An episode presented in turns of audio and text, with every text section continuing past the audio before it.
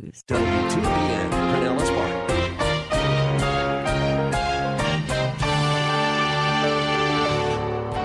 The religion of our day is psychology, counseling. Now, I'm not talking about biblical counseling. I'm not talking about biblical counseling that causes a person to be confronted with sin and tells them what the Word of God says. But the religion of our day that says you need to see a therapist and you can't be whole unless you continually see an analyst and a therapist and then you'll be whole and then you can function in life is the new religion of our day and it's sucking in a lot of Christians. Religion is a disease that has plagued mankind since God evicted Adam and Eve from the garden. There are more religions than we could ever list, but they all have one thing in common.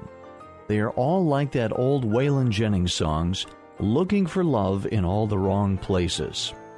As the French mathematician Pascal said, we all have a God shaped hole in our hearts. The problem is that we try to fill it with anything except God. We fill it with religion instead of the relationship God wants us to have with Him. Hello and welcome to Verse by Verse with pastor teacher Steve Kreloff. Pastor Steve is the teaching pastor at Lakeside Community Chapel in Clearwater, Florida. He has been serving in that capacity for more than 27 years. Today we begin Pastor Steve's concluding message from the third chapter of Philippians. If you have your Bible ready, please turn to verse 17 we will be spending the next three classes discovering the cure for religion. You'd open your Bibles to Philippians chapter 3. We want to look at the closing verses of this chapter, verses 17 through 21. Philippians chapter 3, verses 17 through 21. Paul writes, Brethren, join in following my example and observe those who walk according to the pattern you have in us. For many walk, of whom I have often told you, and now tell you, even weeping, that they are enemies of the cross of Christ, whose end is destruction, whose God is their appetite, and whose glory is in their shame, who set their minds on earthly things. For our citizenship is in heaven, from which also we eagerly wait for a Savior, the Lord Jesus Christ, who will transform the body of our humble state into conformity with the body of His glory by the exertion of the power that He has even to subject all things to Himself. Now there's one word in these verses that just seems to be totally out of place. Maybe you've caught it already. One word that just seems to be out of place and inconsistent with the rest of the book of Philippians. I won't ask you to call out, but it is the word found in verse 18, weeping. Weeping. How does weeping fit into a book that is centered around the theme of joy, of rejoicing? Well, the answer to that question unlocks the passage before us. That is really a key concept. Why is Paul weeping? even as he writes this, even as he's telling them this. You see, the message to the Philippians was a message of joy, to rejoice in spite of the difficulties of life, in spite of circumstances, in, fi- in spite of distractions, in spite of stressful conditions. And that is what the whole letter is centered around. The Philippians were trying to track down the Apostle Paul probably for a few years, and they finally discovered that he's locked away under house arrest in Rome, and uh, they are worried about him. They are concerned about him. They are worried about what the future of the gospel is going to be now that they know that the great apostle is, is under house arrest. He may die any day. Nero could just say off with his head and that's it. And so Paul basically writes the letter back to them to say, don't worry about me. I'm doing fine. In fact, don't worry at all. Rejoice. And so in chapter 1, as we saw this a number of months ago, in verse 18, he says, What then? Only that in every way, whether in pretense or in truth, Christ is proclaimed, and in this I rejoice, yes, and I will rejoice. And that whole chapter is centered around circumstances. He rejoiced even though his circumstances were unpleasant. Why? Because his circumstances resulted in the spread of the gospel, and that gave him great joy. And that's what he's saying. He said, I rejoice that Christ is proclaimed, even if it means that I have to go to jail for it. That's chapter one, joy and circumstances. Chapter two addresses the issue of selfishness among church members. Everybody seems to have their own agenda and everybody seems to want their own way. And, and, uh, Paul is telling the church at Philippi that you have some really uh, serious conflicts and everybody is into his own thing, and therefore he writes in chapter 2, verses 3 and 4, Do nothing from selfishness or empty conceit, but with humility of mind let each of you regard one another as more important than himself. Do not merely look out for your own personal interest, but also for the interests of others. He's saying this, conflicts give us an opportunity to serve others, and this results in joy. Most of the time, we think that uh, when I've got a problem with somebody else, I've got to get my own way and then I'll be happy. Paul says, You don't understand. Give in, submit, compromise. Now, he's not talking about a biblical compromise here, but compromise. And be flexible and don't get your own way and you will have joy. So, so conflicts are an opportunity to serve others and minister to them, and this results in joy. Now, as we moved into chapter 3, he is still writing about joy because in chapter 3, verses, verse 1, he writes this Finally, my brethren, rejoice in the Lord. He's still writing about joy, but he's going to give them another problem, something that tends to rob us of joy. To write the same thing again, same things again is no trouble to me. It's a safeguard for you. Now watch this, verse 2. Beware the dogs, beware the evil workers, beware the false circumcision. In other words, he is writing to protect them from people who he calls dogs because they're barking out error. People who he says are evil workers because they want to bring people, they want to uh, proselytize people and bring them over to their way of thinking. And beware of the false circumcision. That is, beware of those people who the Bible calls legalists or Judaizers, people who come along and say that, that it's nice to believe in Christ, but you need something more. You need good works added to this. You need specifically to, to get into the law of Moses and be circumcised. In other words, you need to become a Jew before you, you can become a Christian. And Paul is saying you need to rejoice, and the way to rejoice is don't be distracted by this kind of garbage. Don't listen to this kind of stuff. Don't even contemplate that Christ is not sufficient for you because you are complete in Jesus Christ. Now that's what chapter 3 deals with. Paul is protecting his beloved church from falling prey to error. And the way he does this is by setting himself as an example of someone who has seen all that religion has to offer. Someone who's been there. And he makes a distinction between religion and coming to Christ. Religion is man's rules. Religion are traditions. Religion uh, is a set of, of regulations and traditions and man-made rules and policies. And it is man's effort to have God say, I'm pleased with you. That's religion. Whatever way you want to label it, whatever tag you want to put on the religion, that's religion. Coming to Christ is recognizing that you can't do anything. Because Jesus Christ has done it all. He's paid for our sins, and when He said it's finished, that's exactly what He meant. Salvation is finished. I've paid the debt for man's sin, and all we can do is trust.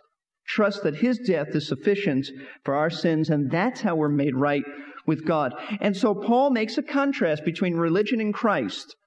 And he says, I'm the example. I've seen it all. I've been in religion. He writes in verses 4 through 9 that uh, he tells him he was circumcised the eighth day. Verse 5, the nation of Israel, the tribe of Benjamin, a Hebrew of Hebrews, as to the law of Pharisee. Verse 6 is to zeal, a persecutor of the church. As to the righteousness which is in the law, he said, everybody looked at me and said he's blameless. He did all the right things on the outside. Paul says, I was good. I was as good as anyone could ever be. But that wasn't enough. That wasn't enough. Because he says that he trashed it all. He, he, he came to a point one day as God worked in his heart and brought him to Christ that he realized that that was just garbage. Human effort is garbage as far as God is concerned. Notice he says in verse 7 But whatever things were gained to me, whatever things made me look good in the eyes of man, whatever thing, uh, everything's, uh, whatever made me climb the ladder of success in the religious game, those things I've counted as loss for the sake of Christ. I've thrown them overboard. I said garbage. They don't profit me at all. In fact, they hurt me because they've blinded me to see what I really need, and that's salvation in Christ. I need forgiveness of sins through an atonement not through my own human effort. So, as a believer in Christ, he says, I, I have so much more than I ever had in religion. And he goes on to explain that. We won't take the time to look at every verse now, but he says, I have a relationship with Christ. I know him. He says, I have a righteousness from God. I never had that in religion. And not only that, I have a reshaping of, of goals. Now my goal is to know Him better. Now my goal is to have victory, that I may know Him and the power of His resurrection. Now my goal is a fellowship with Him as a result of suffering, because when I suffer because of Him, I draw near to Him and I say, Jesus, you're the only one who really understands, don't you? And He affirms that from His Word that that's true. So he told them he had spiritual goals. Now watch this. We're, we're moving up. We're, we really are making progress so that you'll understand verses 17 through 21. He told them he had goals. He said, as a, as a Christian now, I have tremendous goals in my life that I didn't have as a religious person. However, as we saw last week, he doesn't want to be uh, misunderstood. He doesn't want anybody saying, wait a minute, you think you're perfect?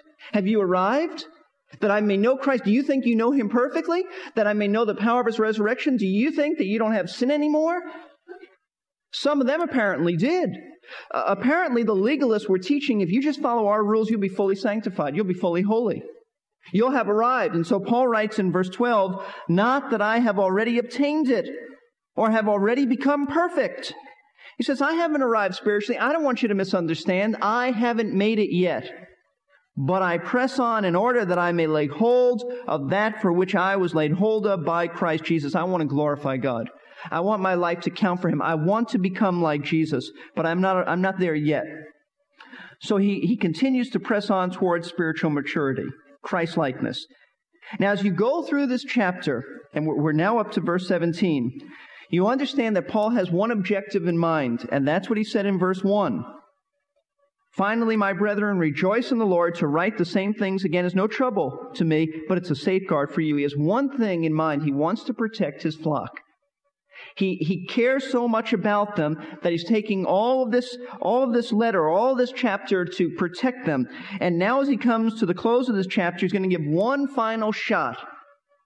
One final attempt to protect them from abandoning the truth in Christ for religion with its rituals and external demands. And that, folks, is why he's crying.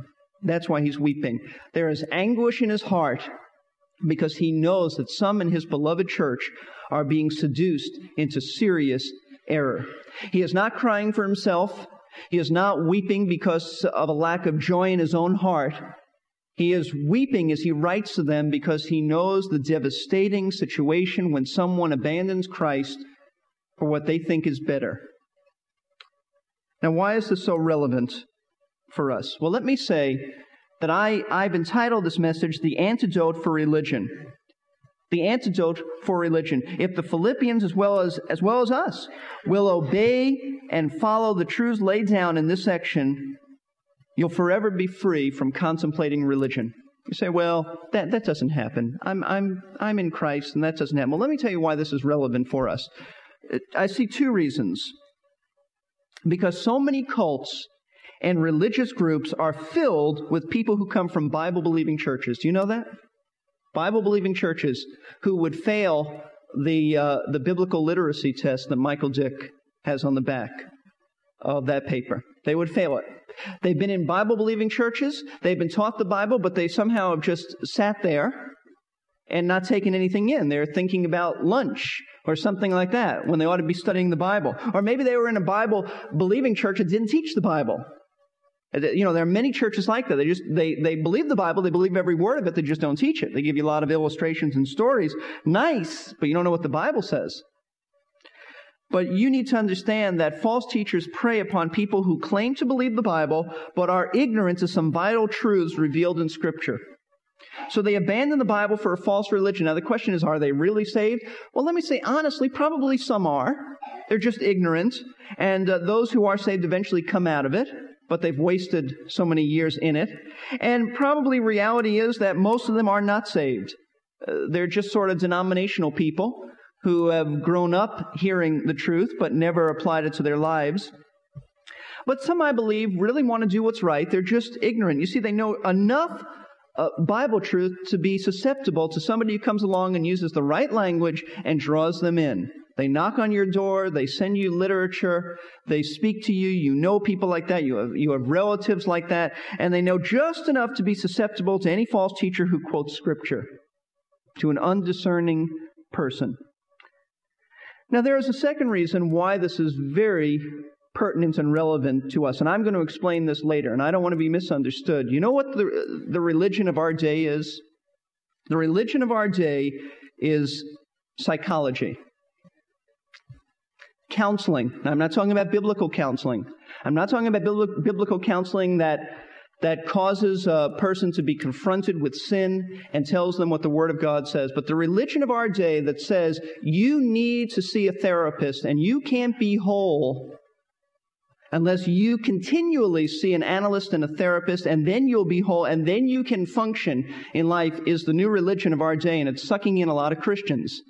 Now, I don't think, and, and I want to be fair with the scriptures, that's really not what Paul is specifically addressing. But in principle, it is. It is someone who's coming along and, and saying, if you really want to be whole, if you really want to function, if you really want to be the person that God intended you to be, then you need to be involved in, in a continual, ongoing counseling situation. And so it is very relevant for us, and I'm going to apply this a little bit later. And I've never really addressed this issue, but I am growing more and more concerned about so-called Christian counseling as well as, as secular counseling. So the cure or antidote for religion is preventative medicine. Really what it is. Know and obey these truths and you'll never fall for this, these seducing spirits two, a twofold cure antidote to religion. Number one, the first aspect of the cure is fellowship with Jesus Christ. I'm not going to tell you anything that's that deep. I'm just going to tell you what this passage is, is saying, and it is rather basic, but those who abandon this tend to think this is Mickey Mouse stuff, that they've broadened their minds, they've expanded. They used to be here, but now they've got so much more. And that's why I read from Colossians in um, in the pastoral prayer, you are complete in Christ, and you need to understand that. Verse 17, Paul begins by saying, Brethren, join in following my example and observe those who walk according to the pattern you have in us. Now, the first thing Paul says is follow my example and the example of others like me. In other words, imitate us. Now, if you took that verse out of context, you've, you've got to think, boy, this guy's got a real ego trip. Who would dare say, follow me? And, and follow my example and literally imitate, be, be a joint imitator of me.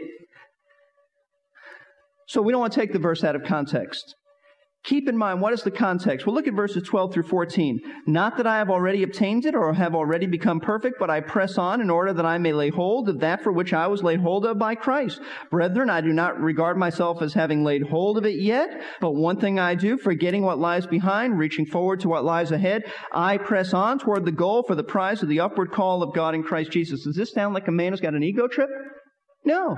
This is a man who's saying, I desperately want to be like Jesus Christ, but I'm not there yet. That's not an ego maniac. So you have to see it in context. He's just said that, and while you've had a week in between, the Philippians read this letter right through. And so they're not saying, oh, what did he say last week? No. They understand that, that he's just finished saying, um, I have not arrived. I don't claim to be perfect. So now, what did Paul mean by this? Follow me. I think, I think what he means is, is uh, found, a, a, verse that helps us, is found in 1 Corinthians 11.1. 1. Paul said in that passage, follow me as I follow Christ. That's the concept. 1 Corinthians 11.1. 1. Follow me as I follow Christ. He's not saying, look at me, I'm great. He's saying, as I follow Jesus Christ, I want you to see me, in me a pattern of how you should be. He's not claiming that he's perfect. He's not claiming that everything is in order, but he is claiming that he is a pattern of pursuing Christ likeness. So the heart of what Paul is saying to the Philippians is that instead of looking to the legalists as examples to follow, they need to look to his example. And what was his example? What would you find if you followed Paul's example? A man who kept his eyes on the Lord? Man who kept his eyes on the Lord, fellowshipped with Christ. In verse 7, we saw a man who turned his back on religion for Christ. That's what he's saying. Turn your back on religion. Follow my example. I turned away from it. Verse 8, let's look at verse 8. Verse 8, more than that, I count all things to be loss in view of the surpassing value of knowing Christ Jesus my Lord, for whom I have suffered the loss of all things and count them but rubbish in order that I may gain Christ. A man who saw religion for what it really was, trash, garbage. You could translate this manure and, and not be incorrect and, and one who saw Christianity for what it really was, the surpassing value of knowing the person of Jesus Christ. So Paul is saying, follow my example. Throw away religion, come to Christ, understand that Christianity is about Jesus. In verse 10, he says that I may know him, the power of his resurrection, the fellowship of his sufferings, being conformed to his death. If you follow the example of Paul, you'll follow a man who built on that knowledge by wanting to know Christ better, wanting victory in his own life, and wanting to fellowship with the Lord Jesus as a result of his suffering. And also you would, you would follow and find in him a man who desperately wanted to be like Christ and was pressing towards the mark of maturity. Let me tell you what the principle is. The way to avoid falling into any theological error or any kind of system that says you need us to function properly is to keep your eyes on Christ and fellowship with Him. It's so basic, but it is so critical. Fellowship with Jesus Christ. People who know the Lord and then fall into cults or false doctrines or anything that claims to make them better and that they need this and they have to be whole coming out of this is are people who have just gotten out of fellowship with Christ. They've gotten their eyes off of the Lord. They may have been very active in church. They may have uh, held all kinds of positions, but Christ was no longer the center of their lives. They may have been very, very busy in the Lord's work, but not necessarily busy with the Lord. Let me show you a whole church that was characterized by that. In Revelation chapter 2, in Revelation chapter 2, you meet some people like this.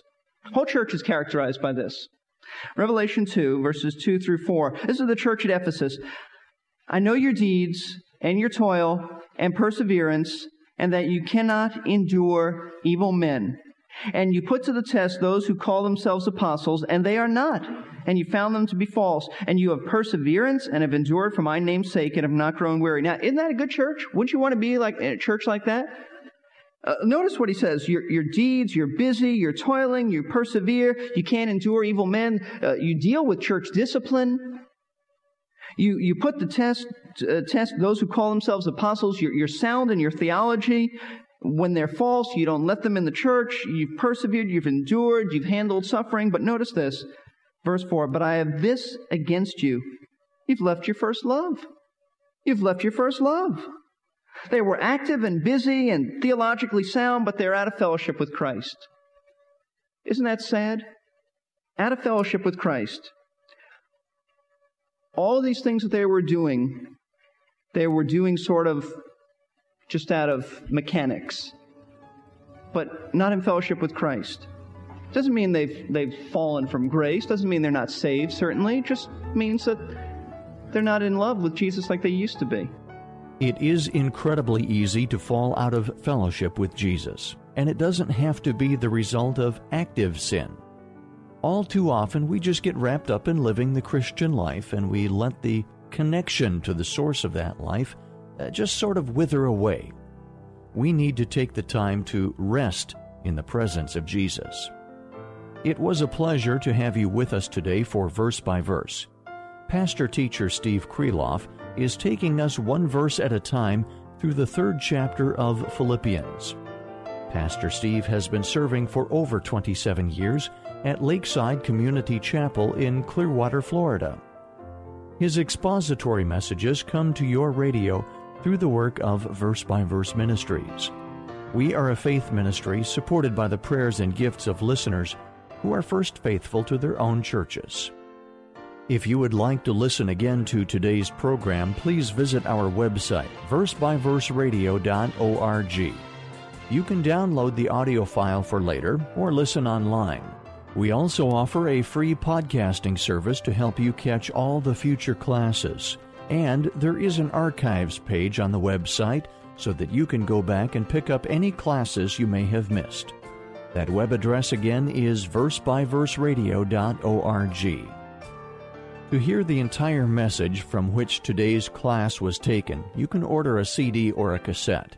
Just call us at 727 441 1714. Leave your name and a number, and we will call you back during regular office hours. Our number again is 727 441 1714. At the heart of every cult is an incorrect teaching about the identity and the work of the Lord Jesus Christ. Pastor Steve will have some tips for us on the next verse by verse. Those will help us to see through the disguises and to distinguish biblical fact from religious fiction. We're here to give you strength between